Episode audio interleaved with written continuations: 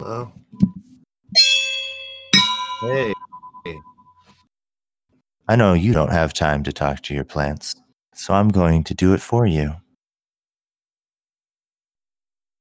Dirt. Dirt and gentle slimes. Mike Schmoo.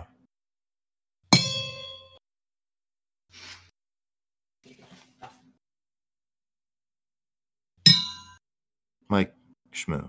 Mike? Yes. Introduce us.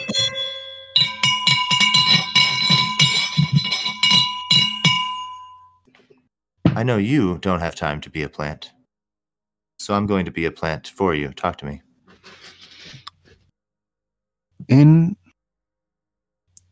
history, there are movements, yes, implying space and time in history of social projects. That's right. And if there's space and time and movement, then there's a rate of change, yes? Delta V, baby. And then there's a rate of the change of the rate of change, yes?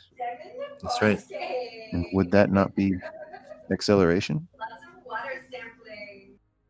And away we go. I love it. Yeah, that's you have immediately gotten to the fact that this has to be a scientific conversation and not one ruled by hotheads and those who would flare up the mere mention of accelerationism with their fear that what it means is armed men making them walk around in the streets at gunpoint, and all of a sudden, which is, as far as I can tell, it seems to be the liberal and general centrist mindset about accelerationism.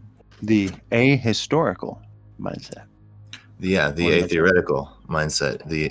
That denies the fact that this historical movement has a history that goes back about 20 years, maybe tops, but has a proto-history that goes back all the way to the man himself, DJ Karl Marx.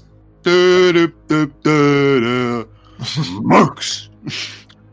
Yep, he is there. He's right there. Can you tell me a little bit about the term proto-history? I made that up. Chill. But I made it up in reference to #Accelerate, the Accelerationist Reader, which is a book that I have been reading, thus making me the Accelerationist Reader. And should I become an Accelerationist by finishing the time that I finish this book, I would be the Accelerationist Reader. Yeah, I would become a major Accelerationist thinker by reading one book. And by major, we mean accelerating the rate at which you're accelerating. Okay, not to be Twitter gossip, but the person who declared that they were a major accelerationist thinker without having read any books. One moment. Okay. Yeah, in memoriam, because they have quit being a political correspondent for their imaginary publication on Medium, and their account is now devoted exclusively to tabletop RPGs, and they have bitterly recuse themselves from the left, the center, the right, or any realm of politics or thought. Because why? Because they were wrong. And now they literally are LARPing instead. Chill. Ever thus the deadbeat, Slabowski. Yeah. The grift goes on.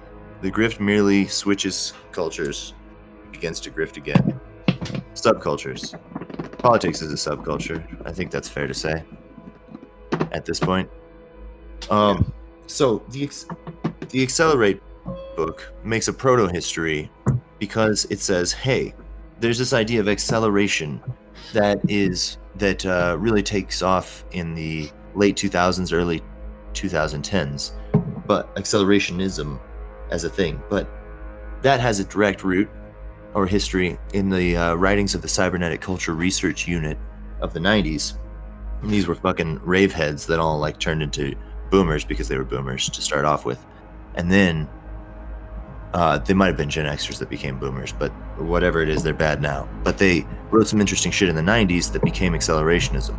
Now in 2014, I think, they first did this accelerationist reader. They made a proto-history by going back to thinkers like Deleuze and Guattari, Leotard, I don't know how to say that, so I'm just saying Leotard, Theodore Veblen, who's like an engineering, like Taylorism type dude, I think, and a bunch of other, some like fiction shit, like Samuel Butler from Utopia, I think. Is that, I know nothing's going to be edited out of this podcast, so I hope I got it right the first time. It's called The Book of the Machines, which I believe is an extract from Utopia by Samuel Butler, but feel free to at me if I'm wrong. And it goes back to the fragment on machines by Karl Marx himself as sort of being the originator of this entire school of thought. Now, this is an attempt by leftists to capture history, for the record. Left accelerationists are a thing, and they are the ones who put together this book. And you'll remember from season number X that I don't remember which one it was, but a friend of ours called Benedict Singleton talking about maximum jailbreak. Yes, it's in here.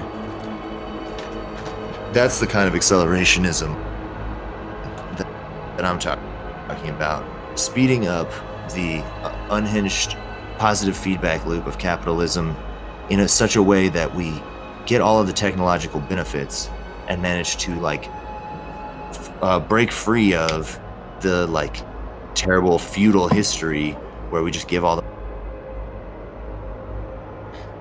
You will never break free of history. Fate has decided your path. Progress is time's arrow. As inevitable as the crashing of a wave.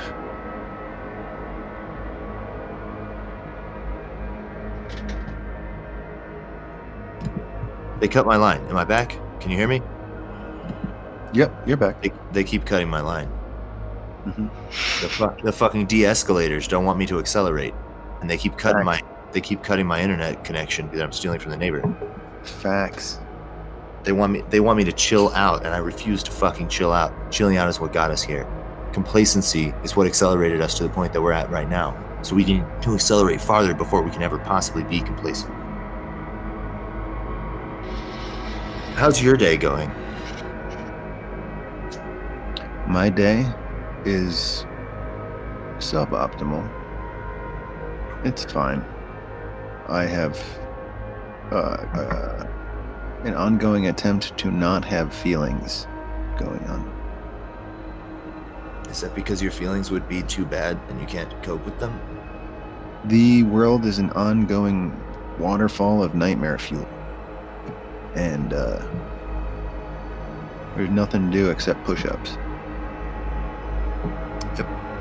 I've actually been thinking about this lately. There's and I've been writing on it. I might produce some writing, some content on this in my written form that I transform into sometimes. But the whole nightmare fuel thing might be actually more of a technical statement than a metaphor. Like, if it's possible to give people nightmares by spreading memes, then there are definitely some people that want to do that. And they're doing it. Everybody appears to be living in a fucking hologram all the time, walking around freaking out about a thing that basically only exists in their phone. Let's talk about the acceleration of the virtual. Yeah. That is what is accelerating. To be fair, I've only read the first third of this book. I'll report back when I've read more. I forget everything I read about the fragment on machines, except that you can use machines to make more machines, and that makes making more machines go faster. Entonces, you have this feedback loop that accelerates, right? That's the essence of it. The Cybernetic Culture Research Unit people, specifically Nick Land, who I think was the one to use the word acceleration in such a way that it became what we call it now. Nick Land, by the way, for everyone who doesn't know, is wearing a shitty sweater somewhere in England and is a putz. Yeah, he's wrapped in smug. Yeah, he has made a life of disrepute. He's just an academic edgelord, and that's cool and all. Good for you. It was a thing you could do as a Gen Xer. That's why Jordan Peterson exists, Nick Land, all these people. They like got tenure, and then it got smug, and then they decided to just continue being edgelords. But in our generation, you get people like Justin Murphy, who calls himself a social scientist, but left the academy because he wasn't going to be able to get tenure if he kept calling trans people by the wrong pronoun. And so now he has his own podcast, and just like us, but probably more successful. But he has fake face tattoos in his Twitter photograph, so we basically are already winning. These are the fucking chuds that you have to deal with when you start talking about accelerationism. I'm sorry. Yeah. It's a weird place. There are some good ideas. There's some good people. Benedict Singleton, come on the podcast. But people think that accelerationism is like we're up in the sky like a bird, and you have your two wings. You have your political left and your political right. And if you lose a wing, you start accelerating towards the earth. And that's accelerationism. It's so bad. And quite frankly, I consider this to be like, you know, that centrist liberal. And when I say liberal, for everybody who's listening at home, when I say liberal, I mean pretty much both American political parties. That's the scope of what I'm talking about when I say liberal. Literally classical liberals and anyone who defines themselves as a classical liberal is to be shit upon. Yeah, like Democrat, Republican, and like, I don't know, Queen Victoria. That's what I'm talking about when I say liberal. But these people don't matter. I mean, they matter, but let's talk about the reason we talk about accelerationism, like, is separate than the reason we're irritated when they take, you know, when the Boogaloo people mean you can't wear a Hawaiian shirt anymore. They've taken space from us, and that sucks. So instead of giving them that space, like, let's talk about the acceleration of things, like how these processes work. Let's talk. I think I'm under the impression that there's more than one thing that accelerates itself, like machines that can make machines, right? Make an acceleration of technological progress. I correct me if I'm wrong, but like when I was asking about virtualization, there's the machine thing, but also like, don't images allow you to create more images faster? How do you mean? Images allow you to create images? Yeah, like accelerationism makes most sense in my mind of like, it gets easier and easier to make an image or a song, and the harder, the more of a genre it becomes, you know? Yeah. Like, it is hard to invent a new type of music. It's easy to just pump out a pop song. Yeah. And like, okay, that's interesting. Culture as accelerating, like, layers of abstraction that are then pieced together, composability. That's a thing that code does. That's a thing that machines do. That's a thing that arts do. It's a thing that language does. It's a great example. I want to take you on to my mind palace. All right, you ready? Let's go down the block, through the fence, through the woods. Not home in time for dinner. We're at the mind palace. Mind palace. So we're going big. We're thinking wide, thinking about time scales, dialectics, forces of history, and when we look at some forces cybernetically, we see that there are two types of forces that continue. There are positive feedback loops and negative feedback loops. This is not a value judgment. This is a technical judgment. A negative feedback loop, every time it gets out of hand, it... Folks, here in the Mind Palace, there's two kinds of people. And in the Mind Palace, that's all that matters. Go home, sit down. I'm back. Relax. You're not back. You stay out of this. Stay out of this. The de-escalators are trying to get me to not tell you about accelerationism. They're trying to de-escalate me, trying to make me not tell you because they are in a negative feedback loop. A negative feedback loop is when you de-escalate every time you escalate. So your thermostat, it gets hotter in the room, your thermostat makes it colder. Till it gets too cold, then it makes it warmer, right? All year long. It's why you can't pull yourself up by your bootstraps. Yeah, you de-escalate your own feet. But if you have a stable loop, it has a negative and positive feedbacks that cancel each other out, right? Well, no, if you have a stable loop, it is called a negative feedback loop. The feedback is such that anytime that you get some feed, it comes back the other way. If you have an unstable loop, that's a positive feedback loop. That's like a snowball, right? Or like if you're skateboarding out down a hill, the faster you go, the less you can jump off. The less you can jump off, the faster you're going to go. When I have a podcast and you have a podcast and Jim has a podcast and Fred has a podcast and Patreon has a straw that reaches all the way across the room.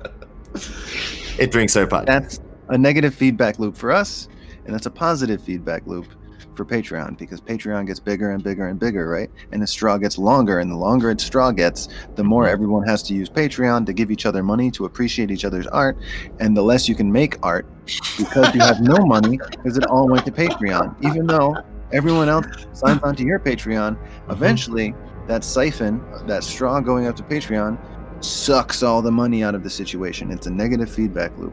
But it's a positive feedback loop when I expand, and that allows me to expand faster. Yep. Everybody takes $1, hands it to the right, takes $1, puts it in the Katamari. The Katamari gets bigger. It just keeps getting bigger. Eventually, it rolls over your head. Am I saying that right? Katamari? Sure, Katamari. No. We don't have a video game one time. We don't have our Weeb correspondent or our games correspondent. So the positive feedback loop, like you're saying, that's a corporation, that's a capitalism. It's this runaway effect where you get a little money that allows you to get a little bit more money and make more money with it. And the essential taboo thing about accelerationism that I'm going to say right now is that it is good to break free and snowball out of control. Because it takes you places. And things being static isn't necessarily good. And accelerationism is not actually even that prescriptive. Mostly it's a descriptive philosophy that gets then co-opted by anyone who wants to prescribe a destruction. But by definition, like, if you're thinking in an accelerationist frame, you are not thinking as a rational, like Enlightenment classical liberal, where you think individual humans are smart and powerful and good and beautiful and definitely worthwhile, and each one is unique and makes its own decisions based on completely good reasons that it comes up with through its own enlightened brain. You are like, when you start looking at it as like the machines are making more machines, they're making us make them. We are basically just like squishy meat fuel cells that get inserted into the middle of the machine and then operate the machine with our like semi-artificial intelligence. Like they say, like, do what you're told, go over there, always put on your helmet. The lever only works if it goes forward. Don't put it in backward. It breaks the machine. And you just go. You can't be in a liberal state of mind, an individualist humanist state of mind, if you're an accelerationist. So you can't really prescribe rational, like righteous decisions for individuals to make. You're just describing a scenario, which is, oh my God, capital is a runaway alien artificial intelligence anime girl from space. Does that glacier look like it's moving? Yeah, exactly. It's like, did you hear somebody say avalanche? Well, like the glacier thing, right? Like you're talking about historical forces. Like what? The glacier. Forces? Yeah, historical geological level forces that take a long time to be noticeable. Unless you actually look at structure, like you should be able to look at one slice, right, in one moment. Like when you look at an image of someone walking, you know they're walking. I feel like a lot of people just refuse to see these images of glaciers melting. You know, like of ecologies moving, of the rise of the machines. Like we live in a giant, like if you look at a slime mold in a petri dish, it oozes out, it finds resources, right? It does this thing that it's the same thing with an ant colony. They have this search function, and then they have an optimization function. And the search function of capital spread colonization across the world, and now it's optimizing. So it's retracting itself into cities. You can see the population of the United States retract itself into cities. And you can see the money retract itself into cities, into these tiny little financial sectors surrounded by all this investment, which is surrounded by all these people dying of cancer, which is surrounded by all these unemployed people, which is surrounded by suburbs that work in the financial sector. Which are ultimately surrounded by a bunch of people who are dying of opiate abuse. And then it's, like, yeah. And long spaces, swaths of yeah. like, what do they call it? Trailer park reserves. Right. The like fucking homeless. The cans at the back of the cupboard. Yeah. So you have this system, right, approaching climax, kind of like it spread out, it found the resources, and now it's optimizing. And what it does with the resources at this point is still very much up to, you know, like up to analysis or whatever. It's unclear anyway. But apparently what it wants to do with the resources is destroy them. to make to make robots or something, to make like the use of it is not clear. And that's what is interesting to me about accelerationism is like a glacier, water has no enemy. Water does what water does, you know, everyone else adjusts themselves around that. But now you have this social organism that assumes you treat it the same way. The economy wants you to treat it like water. And it's not water. Water is life. The economy is just the naming of things. But it's the evaluating of things. The constant. No, that's ecology. No, I mean, I work in the economy. In the economic sector, I spend all my time taking objects, pricing them based on their value, based on markets, based on the, you know, unhinged desires of the modern consumer, and I evaluate them, and then I put a price tag on them, and then I ignore them until somebody buys them. Yeah.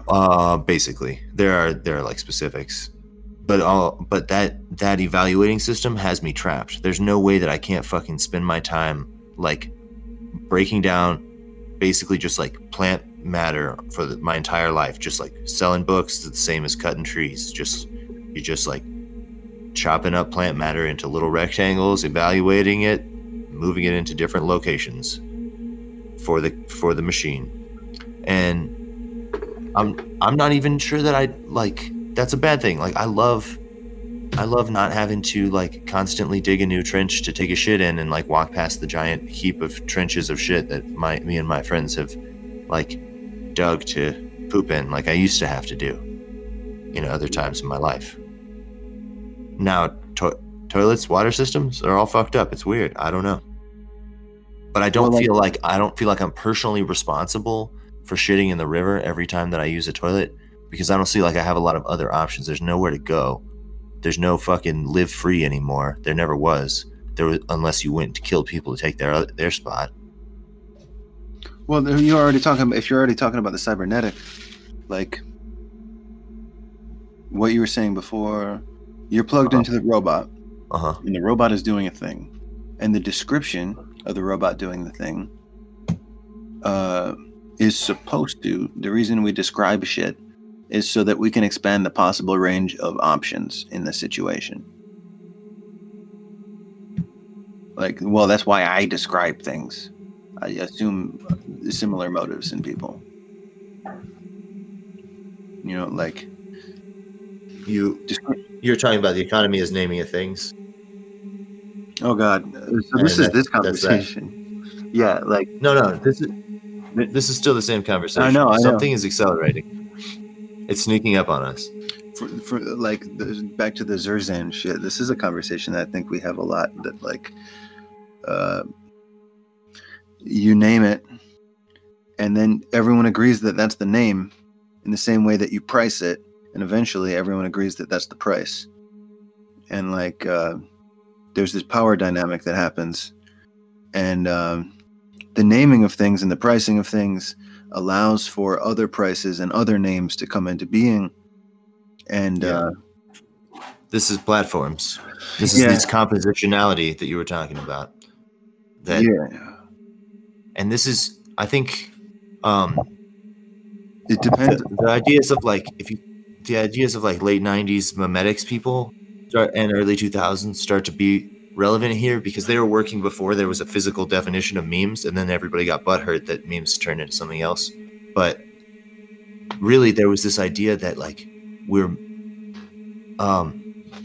that the memes are in control, and that they're making versions of themselves in physical space that can make more. Like the idea that a riprap or some other printer that can print more printers, that's a replicator in the same way that DNA is a replicator or words are replicators. They appear to behave like they're trying to survive and replicate. Their genetic algorithm, as we would say in computer science. Well, like the natural selection is nature selects, like the environment selects for things that continue themselves, because they continue themselves by definition. Like exactly. A replicator replicates itself, but if a replicator requires some hilarious set of circumstances to replicate itself, it won't be successful at replicating itself. But already in there, when I say successful, we are applying selfness to the replicator. There is no self. We're relocating agency. If you consider success to be something, I mean, if you want to use the word success, but like transmission or like survival. I mean, rates from the original or successful reproduction this is why accelerationism though, and not liberalism. This is why. Like looking at people making individual choices is completely different than looking at millions of people acting out social norms. Because social norms that replicate themselves continue, regardless of whether or not they're good.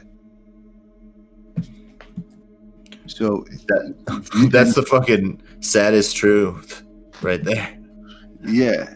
And when people talk about memes, that's what they're talking about. Like racism replicates itself regardless of whether or not it benefits anyone. It just produces a situation that produces more racism.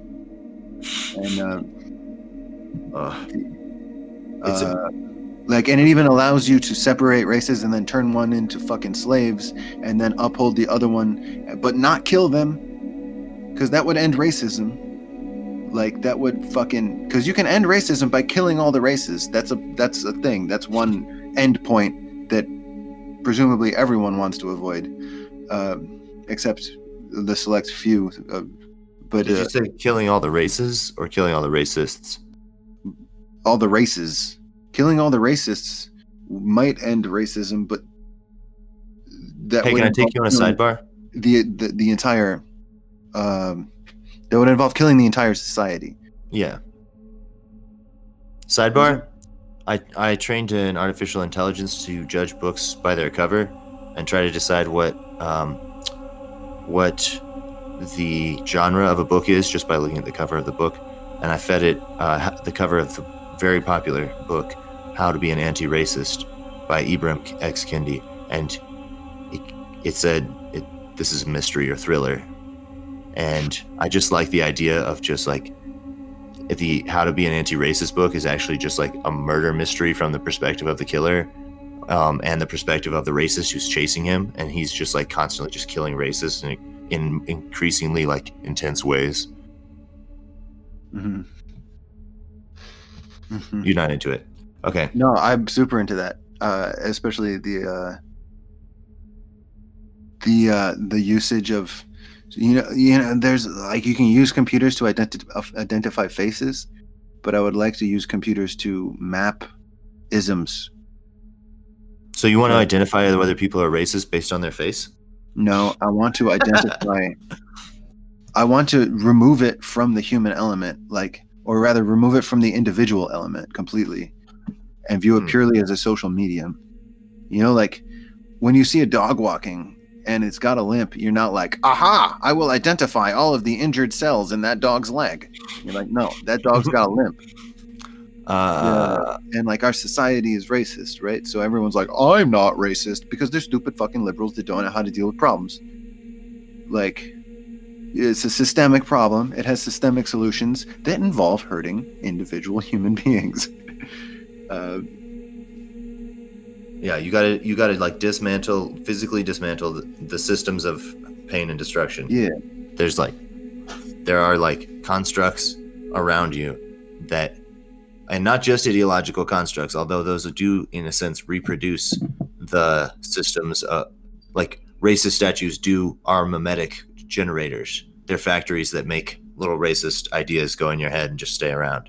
So, in a sense, they are worth tearing down. But you should also be tearing down the fucking real racism factories, like the prison and the court. Yeah, and the fucking zoning laws. The racism factory is supported by the racism industrial complex. Congress. It's supported by the racism economy. Mm-hmm. It's supported by like the entire racist nation, right? Like, and yeah, what it's being opposed by is not. Don't forget the racist electoral system. Yeah, with the acceleration, what the accelerationists I think are failing to communicate, like, if there's a racism factory, and you have an anti-racism garage sale or something, you're not keeping up. You're not like accelerating as fast as the forces that oppose you. And so the feedback loop is negative. And so the racism increases and the anti-racism gets stomped out. Yeah, that's the end game. And actually, I believe this is maybe how Nick Land famously ended up losing his mind in a pathetic way, becoming a complicated boomer. I haven't read Nick Land's early or late stuff yet. I'm still doing my background research, but except for some the stuff you see around the meme stuff. But he's apparently now a proponent of a concept called hyper racism, and I think this is probably how you end up. Is the logic that you just followed. But I think it's the ultimate fucking cuck shit to just like be like, you know what, racism, capitalism, suffering machine, the global climate collapse are all accelerating, so I side with that. That's extreme cuck shit. The only people who would side with Roko's Basilisk were always cowards to begin with and shouldn't even be in the fucking ring, definitely are not going to be the they're souls of snitches. Yeah, there's what's the guy called in the book by Cixin Liu? The guy that's got to protect the whole earth by not letting anybody know what's in his fucking mind and what his actual plan is. Luigi or whatever. Yeah, there's the wall facers. The wall facers. They got to look at the wall. They're not allowed to tell anybody their real plan. Mm-hmm. That's what's happening in this podcast. Everything we say is secretly a coded message. And if you can understand what we're saying by turning the sound inside out into a spectrogram and viewing it visually, sometimes you will see secret messages. These are cue drops. Cue drops are a form of holographic information message that you can unfold using your Pleiadian consciousness, which is deeply buried in your seventh strand of DNA. The thing about being a wall facer is that godlike forces beyond your understanding want to stomp out everything that you love, and you don't even know what you love yet. So you have some thinking to do. And that's what it's like to be an anti-capitalist. People like to think there's a plan. There's no plan. If there was a plan, I wouldn't say there's a plan. Unless...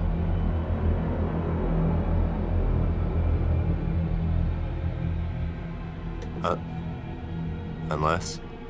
Indeed. Unless indeed. But yeah, If I get smarter by 2 units and you get smarter by 3 units every second, sooner or later you'll be infinitely smarter than I am. So I better fucking stop you soon, huh? Well, this is why anti-industrialism and post-civilization have been a disaster for the human race, because they didn't go fast enough or hard enough. And the people who want to degrow the economy are not accelerating degrowth fast enough. Yeah. Basically, the only people who are really fucking shit up are the Bitcoin people, who are like geniuses. They're definitely, they know how to turn more money into less money and just virtually delete money somehow. It's amazing. You can literally they're taking currency and turning it into heat. And not only are they turning it into heat, they're putting a lot of it onto USB drives that they're going to forget the passwords to and throw in the landfill. Mm-hmm. There's like $43 million worth of Bitcoin just lying around. Nobody's touched since the day one, because everybody forgot how to get into it. And that's defacing the currency. That's what I'm talking about. Accelerate degrowth. And actually, the stock market and the housing people, in a certain sense, are also accelerating degrowth, because as you accelerate capitalism, you accelerate the contradictions of it. And ultimately, there's going to be a reality check for capitalism. And I think that reality check is actually getting cashed this year. It is now literally easier to believe in the end of the world than it is to believe in the end. I mean, it is no longer easier to believe in the end of the world than it is to believe in the end of capitalism. Everybody started looking the end of the world in the face and we're like, oh shit, what are we gonna do? So now only the capitalists are really on board with the whole end of the world thing. And it's about to become clear that there are sides. And it's going to be really fucking weird. Before the COVID shit kicked in, we were talking about epidemics and viruses somewhat. And sure we were. Yeah, as we always do, because we were right. That made it really, really suck to watch COVID come in. And just be like, oh, this is how that happens. It's a good case study, and oh my god, I have to go. Yeah. And oh look, a replicator. A replicator has entered this large pool of sugar. What do you? So the material with which to replicate. The acceleration of the contradictions of capitalism is a term that I pick up from somewhere, the contradictions of capital are my interests conflict with my boss's interests a lot of times. The workers' interests conflict with their boss's interests. And to accelerate that contradiction means to make it obvious that the workers are on this team and the bosses are on that team. And the reason you do that is strategic, because you outnumber them and you can seize the factories and take the shit over. And we are no longer in the situation wherein that was described. We don't have access to the factories as easily, and the people in the factories can't. The factories are just beep boops now. You just gotta join your beep boops somewhere else. Yeah, you have to have a completely global movement to halt any of it, really, because the network is optimized. Yeah, if you're not a guy doing spreadsheets, you can't even move your shoes to the shoe zone. You can't get them from the shoe factory to the shoe store because you need a spreadsheet guy, despite the fact that he's a parasite. So when you have a global pandemic coordinator. When you have a global pandemic, you have these shortages, right? But they only last a couple days, and then all of a sudden, for 2 weeks, we had no beef in the store over here, and then all of a sudden, you have $3 steaks, and next week it's going to go back up or something. We don't know what the fuck. That's a cybernetic effect that's known in sales and business management and shit, because it's called the whiplash effect. Because if you get your stock wrong, and then you try to correct for that, then the next week, also everybody already bought meat last week, so you've overcorrected and you can't predict, and then your shit starts getting out of whack, and it becomes a whiplash. Your graph of how wrong you were goes big. This is happening to real estate, presumably at some point this year. Yeah. And, someone tried to tell me that no one was going to have trouble paying. Two people have tried to tell me that no one's going to have trouble paying the rent. I don't know what you're talking about. No one's going to have trouble paying the rent. What was the housing market is solid. Everything's fine. What was their reasoning? That was the reasoning. So what they were doing was being mind slaves, and they were just. That's not reasoning. That's just religious faith. No, this is the same thing as what's happening at the beginning of COVID, where I was like, hey, you know, to my friends and family, hey, this is going to be a problem. Hey, you guys. I see this car accelerating towards us. We should accelerate out of its way. And people are like, no. Let's hit the brakes and spin out right in the middle of it. No, just no. I don't hear what you're saying. I don't know what you're talking about. No. Right. And so that's because they've been listening to the cue drops. Well, they haven't been listening to the cue drops, apparently. Excuse me. They've been listening. They've not our drops. They've been listening to the MSNBC drops. That's a different whole half of the alphabet. Well, I think they're too fucking scared to get out of the way, to do anything about it, to organize about it. Millions of people are going to get evicted this summer. Millions of people are going to get evicted. It started. It's already happening. And then the COVID spike right now that we're currently engaging, the Spanish flu, that was 2-3 years. And the second year was much worse than the first year. And that fits the model with COVID. And so they're going to kick everyone out of their fucking house. Everyone's going to be living in their fucking car. And then the COVID shit's going to come through. And then everyone's going to get kicked out of their fucking car. And then it's going to be wintertime. And I'm just laying it down that genocidal levels of death are rapidly incoming. And everyone's just refusing to look at this because they literally can't. I think that I think that's an accurate assessment. Everybody's refusing to look at it. They're also refusing to look at their own, like, life situations post COVID, because there's not a large chance that this just blows over and we go back to the other thing, right? Yeah. Like this is the liminal state. This is the fucking like weird trippy come up, and then there's just going to be the 2020s is just going to be a full-blown fucking psychedelic nightmare all the time of just new storms hitting new buildings that you are squatting in and moving from place to place, trying to gather enough like old people and children to have a society instead of just a fucking army that goes from city to city. That's the acceleration of the capitalist contradictions in the minds of the people who suffer from capitalist contradictions is a good thing. The reason I brought up all that shit is because accelerating the response to this is good. And accelerating the creation of homes that can move out of the way of forest fires and hurricanes and bombing, like, it's good. We need to do it. Preferably yesterday. But in the minds of the people that are currently denying this, nothing will change. Until they're dead, nothing will change. They will be in a fucking trailer that is being towed away and dumped into the ocean, thinking that their mortgage will come through somehow, that they'll figure it out, that someday they'll be wealthy. And they'll be thrown off the fucking cliff, into the fucking ocean, to the rocks below, into the arms of the exploding octopus. And fucking no, they will die refusing to look it in the face. And it will be totally normal. You can look at it through that lens. You can look at it through the liberal lens. You can look at it through the lens of the individual choice. That maybe I shouldn't have drank last night. Maybe this cop wouldn't be beating the living shit out of me if I hadn't talked back. You know? Maybe if I worked a little bit harder. Maybe if I fucking recycled my toilet paper. I'm not a millionaire yet. When I am. You just got de-escalated again. You see my point? It's not up to you. It's systemic.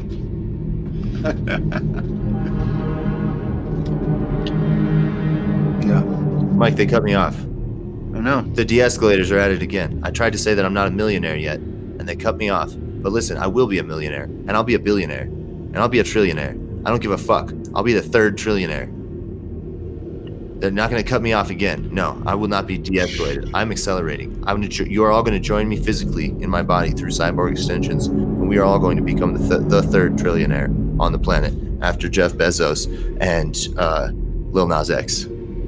Cyborg extensions. So, the general intellect. This is a phrase that comes from the fragment on machines. It's developed later by a bunch of other people and by a very fine podcast called General Intellect Unit, who are going to come on our podcast when they hear that we talked about them on our podcast, I hope. It is one of my favorite phrases. The general intellect is the machine that contains all of the knowledge of all the humans who know how to build machines, that built all the machines that know how to build machines. Mm-hmm. You can't take the engineers away from the slide rules. They're useless without slide rules or computers or whatever. And you can't take the buildings and the factories and the robots and the like large production assembly line type shit and the Arduinos. You can't take that away from the engineers. It has there's an important aspect to it as well, that there's territoriality to it. Where like part of the general intellect in some parts of the world is that everybody knows how to use a fork. And part of the intellect somewhere else is that everybody knows how to use chopsticks. Mm-hmm. But the tendency is for that to dissolve so that everyone knows how to use both of these things. And the rate at the rate at which people learn things increases over time. It's accelerating, which is probably good. That's the language acceleration. That's the cultural acceleration.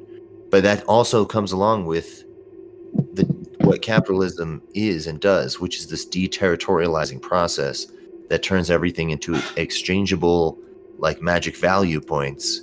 And that's what Marx talks about in the Fragment on Machines. And he doesn't quite say it, but he's like, you know, if the machines start making stuff and buying stuff at the same time, they might not need us anymore. And we're essentially at that point now. Like the production of plastic forks is more important than the people who use the plastic forks. You are literally required to stay in your house and do exercise and consume media and go to work, but stay in your house because the economy runs on consumption, at least in America, not on production. It doesn't matter if fucking people go back to work. It matters if people go back out and start spending or stay in their house and continue spending. Because if there isn't the constant production of new desires for you to feel like you have new holes in your body that you need to stuff full of new tubes of hydrogenated corn paste, then the machine will literally run out of stuff to reasons to excuses to exist, and will just have to start making death machines and killing us all so that it has a thing to produce. Yeah, the overall cycle that we're talking about, the cycle of growth in capitalist societies and the role of this shit in history, is you have an empire that conquers a bunch of shit and ends a period of chaos and starts building intricate infrastructure and financializing to solidify and stratify its class system, and right, then to create a bunch of betting processes within which to hedge all of their economic. And then the producers wonder why they're not making investments. How come I don't make fucking 4% interest on just being a person? And so then you have hyper-financialization, where you finance on the finances, where you take loans out to get loans, and you get loans to take out loans, where you can speculate, and eventually somebody loses the fucking bet, and the whole pyramid scheme comes falling down, and you're just sitting there with a fucking war machine and nothing to do. And then you have a war. A big one.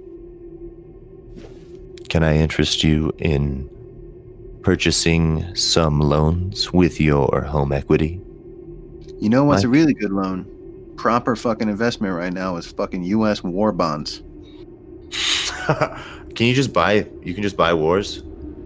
I'm pretty sure you can buy, like, treasury bonds and shit, right? I don't know anything about that shit. Like, honestly, I know this stuff entirely through the lens of crazy homeless people. Like, I've always looked at it from inside the bus. A proper thing to buy right now is surveillance company Palantir. If you want to make money, buying Palantir or Amazon, owners of Ring, Facebook stock, Google stock, anything funded by the OTF, Signal, now that it's pour one out for Signal. Signal might be no longer worthwhile. If you want to make money now and you can figure out a way to invest in Voice of America, Voice of America's about to make a fucking comeback. That's my guess. It's sad, but it's true. If you want to really hedge your bets for the long term, just go long on China, because they're about to rule the world. Yeah, that's pretty much it. Robotics, surveillance, China. That's the future. Production. Artificial intelligence, robotics. You could invest in the racism. Nanotechnology, biotechnology. You can't invest in factory, because that shit's not going anywhere. You can't. You can buy racism bonds cheap right now because a lot of people are trying to get rid of theirs really fast. Yeah, I'm pretty sure that prison stock, like the private prisons, J-Pay and stuff like that, their stock's way down. And if you invested in it, you probably make a shitload of money. Unfortunately, you're probably right. Everybody, if you're taking financial advice from this podcast, I'd like to take a moment and remind you that you can invest in the value of your listeners as biocosm.patreon.fuckyou.goaway. Don't give us any money. Take all of your money and give it to real things that do stuff for people. Buy food, take it down to the homeless park, which you know it's starting down by the freeway or in the camp. Buy food, make fucking huge pots of lentils, split pea soup, corn salad, whatever you can get. Everybody wants bologna and peanut butter sandwiches. Bologna and peanut butter sandwiches that are better than bologna sandwiches, and they want peanut butter jelly. They want bologna and jelly sandwiches and peanut butter and mustard on toast. Make them wearing gloves. Put them in plastic or paper bags so that you don't fucking get your weird, greasy COVID hands on all over it. And everybody needs water. It's hot as fuck out there. Motherfuckers are going to die of thirst. They are going to straight up die of thirst. Half the people that you think are crazy in the street, they're thirsty. Yes, that's a good point. It's time to start putting large pallets of water out on street corners suspiciously. Antifa super soldiers, it's time to do your business. Go out, bring people sandwiches and water. Throw people big bags of bagels, not too fast. Don't throw at it while you're driving. Yeah, don't do that. Don't throw. Ain't funny. Just, there's good. Unless it's like a steak or something. If you got like a rack of ribs or some shit and they're not vegan. All right, I hate to do this, but we're not going to call them Hoovervilles anymore. We're going to call them Trump Tower. Oh yeah. What I'm actually afraid is that the combination protest and homeless camp is going to be the city of the future, because the people are going to get evicted. They've already been protesting. They've already been trying to set up occupations and permanent protest zones. The cities have been testing out how long they can let a permanent protest zone last, and before enough people get shot that they have to intervene with their shooting people. And there's going to be a whole lot of occupations that turn out to be long-term slums that develop into like plague pits and essentially like open-air prisons that are just penned in by guards on all sides, which will just then expand to become red zones. And there will be green zones where young tech workers with man buns pretend that it's still 2012, and there will be the increasingly large red swaths of the planet that are just hot and fucking dry and filled with sickness and death. Forest fires and floods and hurricanes and bombing. And filled with angry people who, and especially in America, have a lot of guns but not a lot of training on how to get along with each other. So the best thing that we can do right now is start going, talking to people, getting along with other people, and talking to them about this shit as if it is real, because the physicality of the situation, like, we are not likely to stop climate collapse, and we are not likely to stop the exterminism of the rich. And if we were to do either, we would have to do it by starting to talk to other people anyway. And we got to talk to other people about this shit, and not about Russia Gate, and not about Ukraine, and not about the fucking Bernie, and not about the election, not about nobody gives a shit about Jack. No, not about Cheeto Man. No, it's all that shit is over. All of those people are about to watch their brains drain out of their asses as they fucking get too old to talk and continue to be pumped full of drugs and carried out on stages. And we are all going to do something else. We're going to live in the Badlands and try and save each other. You know what accelerates faster than fucking financialization and war is technology. And free and open source technology combines all the good shit. It accelerates and is helpful. It creates the general intellect, but it doesn't capitalize on it, ideally, for any private propertarian. Producing the skills and infrastructure to to produce the things you need, starting from nothing, is what we need immediately. And the surface of Earth, let's say the worst happens. Let's say we fucking kill the ecology completely. Just end it. Nuclear war, whatever the fuck. You might as well be living on the moon. So let's get ready. Let's fucking do it. We can do it. Or we can't and we'll die. Whatever. If you're not doing this, then you're just fucking off anyway. On that note, I'd like to invite everybody to listen to all of our friends' podcasts and spend a lot of time and money on Patreon. Make sure to check out our Twitter feeds and lose all of your time becoming mad and doom scrolling. Let your energy be sucked up by the demons of modern capitalism. Accelerate your own contradictions until you find yourself shitting your own brain out of your ass while watching both presidents be sworn in at once and watching the Trump and Biden make out on stage in front of everybody at the VMAs with happiness, Kanye and just nutting everywhere, and that will be enough bread and circuses to keep you buying and consuming in your homes until 2022. Yeah. This is going to be 2030. Hard. 2030 is what you should be thinking about. Yeah. We got to start planning for that. Yeah. When it's all too late. Love you guys. Love you, Mike. Thanks for talking with me. I got to go. It's been a pleasure. And everybody enjoy this sweet music we're going to make later and send to you on this podcast. Let's build some shit, man. Let's fucking build some shit. Let's all build some shit. Okay.